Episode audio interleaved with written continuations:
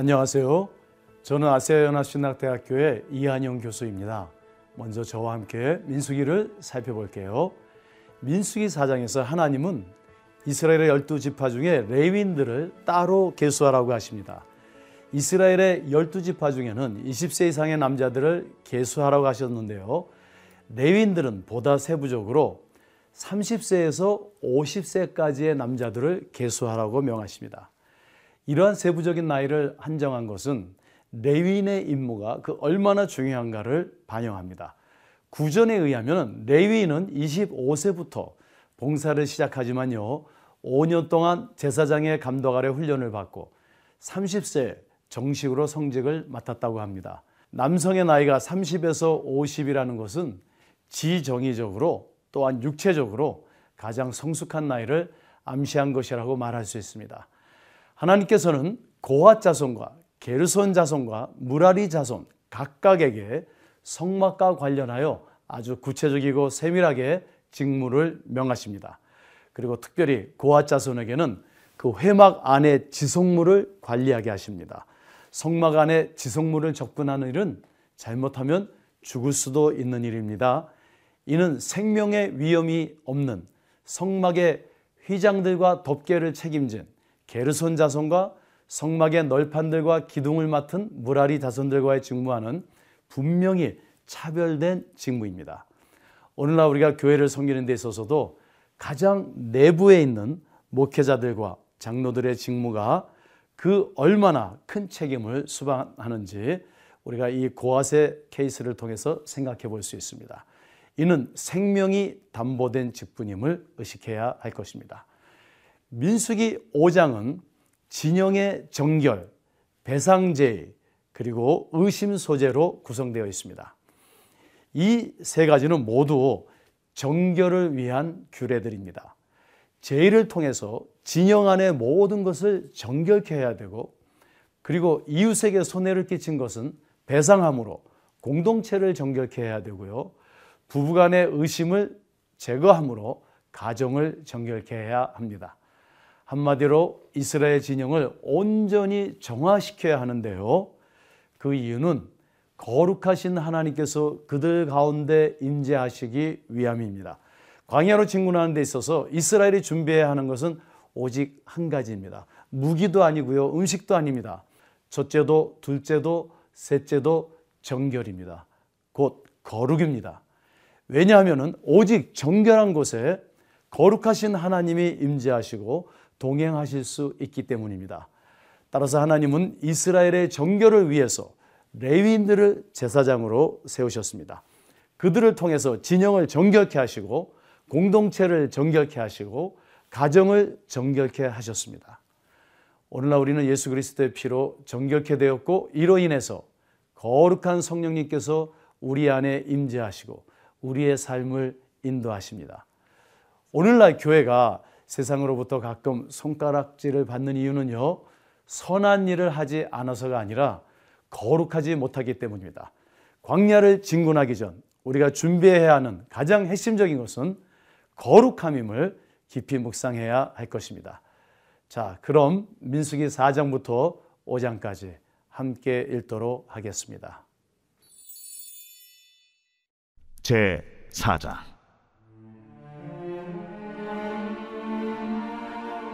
또 여호와께서 모세와 아론에게 말씀하여 이르시되 레위 자손 중에서 고앗 자손을 그들의 종족과 조상의 가문에 따라 집계할지니 곧 30세 이상으로 50세까지 회막의 일을 하기 위하여 그 역사에 참가할 만한 모든 자를 기수하라. 고앗 자손이 회막 안의 지성물에 대하여 할 일은 이러하니라. 진영이 전진할 때에 아름과 그의 아들들이 들어가서 칸 막는 휘장을 걷어 증거궤를 덮고 그 위를 해달의 가죽으로 덮고 그 위에 순청색 보자기를 덮은 후에 그 채를 꿰고 진설병의 상에 청색 보자기를 펴고 대적들과 숟가락들과 주발들과 붓는 잔들을 그 위에 두고 또 항상 진설하는 떡을 그 위에 두고 홍색 보자기를 그 위에 펴고 그것을 해달의 가죽 덮개로 덮은 후에 그 채를 꿰고 청색 보자기를 취하여 등잔대와 등잔들과 불집게들과 불똥 그릇들과 그 쓰는 바 모든 기름 그릇을 덮고 등잔대와 그 모든 기구를 해달의 가죽 덮개 안에 넣어 매는 틀 위에 두고 금제단 위에 청색 보자기를 펴고 해달의 가죽 덮개로 덮고 그 채를 꿰고 성소에서 봉사하는 데 쓰는 모든 기구를 취하여 청색 보자기에 싸서 해달의 가죽 덮개로 덮어 매는 틀 위에 두고 제단의 채를 버리고 그 제단 위에 자색 보자기를 펴고 봉사하는 데 쓰는 모든 기구 곧 불 옮기는 그릇들과 고기 갈고리들과 부삽들과 대야들과 제단의 모든 기구를 두고 해달의 가죽 덮개를 그 위에 덮고 그 채를 꿰일 것이며 진영을 떠날 때 아론과 그의 아들들이 성소와 성소의 모든 기구 덮는 일을 마치거든 고앗 자손들이 와서 매일 것이니라. 그러나 성물은 만지지 말라. 그들이 죽으리라. 회막 물건 중에서 이것들은 고앗 자손이 매일 것이며 제사장 아론의 아들 엘르아살이 맡을 것은 등유와 태우는 향과 항상 드리는 소재물과 관유이며 또 장막 전체와 그 중에 있는 모든 것과 성소와 그 모든 기군이라. 여호와께서 또 모세와 아론에게 말씀하여 이르시되 너희는 고아 족속의 지파를 레윈 중에서 끊어지게 하지 말지니 그들이 성물에 접근할 때 그들의 생명을 보존하고 죽지 않게 하기 위하여 이같이 하라. 아론과 그의 아들들이 들어가서 각 사람에게 그가 할 일과 그가 맬 것을 지휘하게 할지니라. 그들은 잠시라도 들어가서 성소를 보지 말라. 그들이 죽으리라. 여호와께서 또 모세에게 말씀하여 이르시되 게르손 자손도 그 조상의 가문과 종족에 따라 계수하되 30세 이상으로 50세까지 회막에서 복무하고 봉사할 모든 자를 계수하라. 게르손 종족의 할 일과 매일 것은 이러하니 곧 그들이 성막의 휘장들과 회막과 그 덮개와 그 위에 해달의 가죽 덮개와 회막 휘장문을 매며 뜰의 휘장과 성막과 제단 사방에 있는 뜰의 휘장문과 그 줄들과 그것에 사용하는 모든 기구를 매며 이 모든 것을 이렇게 맡아 처리할 것이라. 게르손 자손은 그들의 모든 일 곧 매일 것과 처리할 것을 아론과 그의 아들들의 명령대로 할 것이니 너희는 그들이 매일 쯤을 그들에게 맡길 것이니라. 게르손 자손의 종족들이 회막에서 할 일은 이러하며 그들의 직무는 제사장 아론의 아들 이다말이 감독할지니라. 너는 무라리 자손도 그 조상의 가문과 종족에 따라 계수하되 30세부터 50세까지 회막에서 복무하고 봉사할 모든 자를 계수하라. 그들이 직무를 따라 회막에서 할 모든 일, 곧그 매일 것은 이러하니 곧 장막의 널판들과 그 띠들과 그 기둥들과 그 받침들과 뜰 둘레의 기둥들과 그 받침들과 그 말뚝들과 그 줄들과 그 모든 기구들과 그것에 쓰는 모든 것이라. 너희는 그들이 맡아맬 모든 기구의 품목을 지정하라. 이는 제사장 아론의 아들 이다말의 수하에 있을 무라리 자손의 종족들이 그 모든 직무대로 회막에서 행할 일이니라. 모세와 아론과 회중의 지도자들이 고핫 자손들을 그 종족과 조상의 가문에 따라 계수하니 30세부터 50세까지 회막에서 복무하고 봉사할 모든 자, 곧 그 종족대로 계수된 자가 2,750명이니 이는 모세와 아론이 여호와께서 모세에게 명령하신 대로 회막에서 종사하는 고아딘의 모든 종족 중 계수된 자이니라. 게르손 자손 중 그 종족과 조상의 가문을 따라 계수된 자는 30세부터 50세까지 회막 봉사에 참여하여 일할 만한 모든 자라.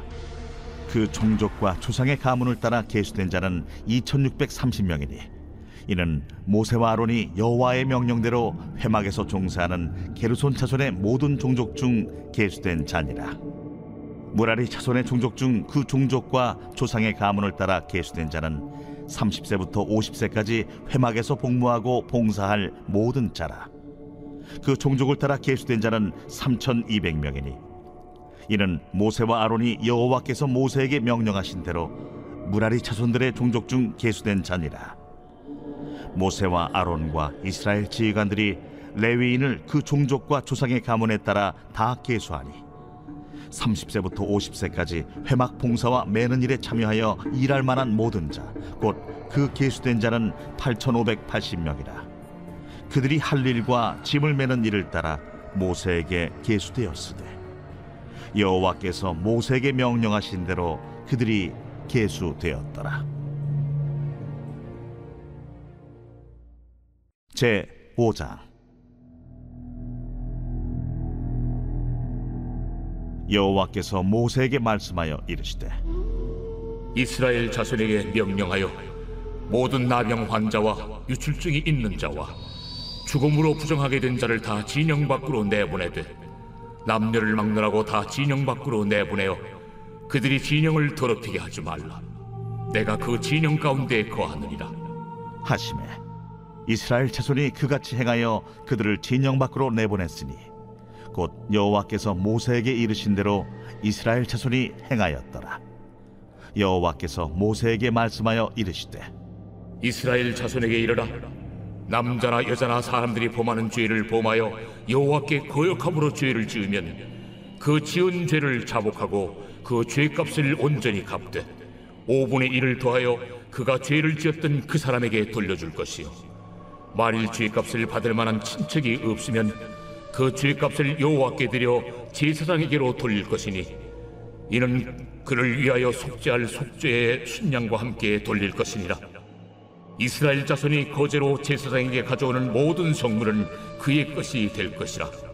각 사람이 구별한 물건은 그의 것이 되나니 누구든지 제사장에게 주는 것은 그의 것이 되느니라. 여호와께서 모세에게 말씀하여 이르시되 이스라엘 자손에게 말하여 그들에게 이르라. 만일 어떤 사람의 아내가 탈선하여 남편에게 신의를 저버렸고 한 남자가 그 여자와 동침하였으나 그의 남편의 눈에 숨겨 드러나지 아니하였고 그 여자의 더러워진 일에 증인도 없고 그가 잡히지도 아니하였어도 그 남편이 의심이 생겨 그 아내를 의심하였는데 그의 아내가 더럽혀졌거나 또는 그 남편이 의심이 생겨 그 아내를 의심하였으나 그 아내가 더럽혀지지 아니하였든지 그의 아내를 데리고 제사장에게로 가서 그를 위하여 보리가루 10분의 1 에바를 헌물로 드리되 그것에 기름도 붓지 말고 유향도 두지 말라. 이는 의심의 소재요 죄악을 기억나게 하는 기억의 소재라. 제사장은 그 여인을 가까이 오게 하여 여호와 앞에 세우고 토기에 거룩한 물을 담고 성막 바닥에 티끌을 취하여 물에 넣고 여인을 여호와 앞에 세우고 그의 머리를 풀게 하고 기억나게 하는 소재물 곧 의심의 소재물을 그의 두 손에 두고 제사장은 저주가 되게 할 쓴물을 자기 손에 들고 여인에게 맹세하여 그에게 이르기를 내가 내 남편을 두고 탈선하여 다른 남자와 동침하여 더럽힌 일이 없으면 저주가 되게 하는 이 쓴물의 해독을 면하리라. 그러나 내가 내 남편을 두고 탈선하여 몸을 더럽혀서 내 남편 아닌 사람과 동침하였으면 제사장이 그 여인에게 저주의 맹세를 하게 하고 그 여인에게 말할지니라 여호와께서 내 넓적다리가 마르고 내 배가 부어서 네가 네 백성 중에 저주거리 맹세거리가 되게 하실지라. 이 저주가 되게 하는 이 물이 네 창자에 들어가서 내 배를 붓게 하고 내 넓적다리를 마르게 하리라 할 것이요. 여인은 아멘 아멘 할지니라 제사장이 저주의 말을 두루마리에 써서 그 글자를 그 쓴물에 빨아놓고 여인에게 그 저주가 되게 하는 쓴물을 마시게 할지니 그 저주가 되게 하는 물이 그의 속에 들어가서 쓰리라. 제사장이 먼저 그 여인의 손에서 의심의 소재물을 취하여 그 소재물을 여호와 앞에 흔들고 제단으로 가지고 가서 제사장은 그 소재물 중에서 한 쿰을 취하여 그 여자에게 기억나게 하는 소재물로 제단 위에 불사르고 그 후에 여인에게 그 물을 마시게 할지라. 그 물을 마시게 한 후에 만일 여인이 몸을 더럽혀서 그 남편에게 범죄하였으면 그 저주가 되게 하는 물이 그의 속에 들어가서 쓰게 되어 그의 배가 부으며 그의 넓적다리가 마르리니 그 여인이 그 백성 중에서 저주거리가 될 것이니라. 그러나 여인이 더럽힌 일이 없고 정결하면 해를 받지 않고 임신하리라 이는 의심의 법이니 아내가 그의 남편을 두고 탈선하여 더럽힌 때나 또는 그 남편이 의심이 생겨서 자기 아내를 의심할 때에 여인을 여호와 앞에 두고 제사장이 이 법대로 행할 것이라. 남편은 무죄할 것이요 여인은 죄가 있으면 당하리라.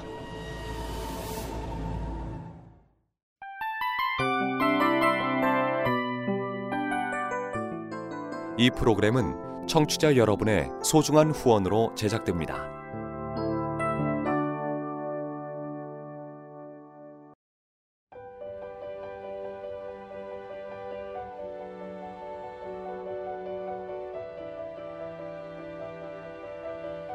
세상에는 수많은 교회들이 있지만 더 깊이 있는 말씀 강해를 찾기 위해 크기로만 교회를 선정하지 않습니다.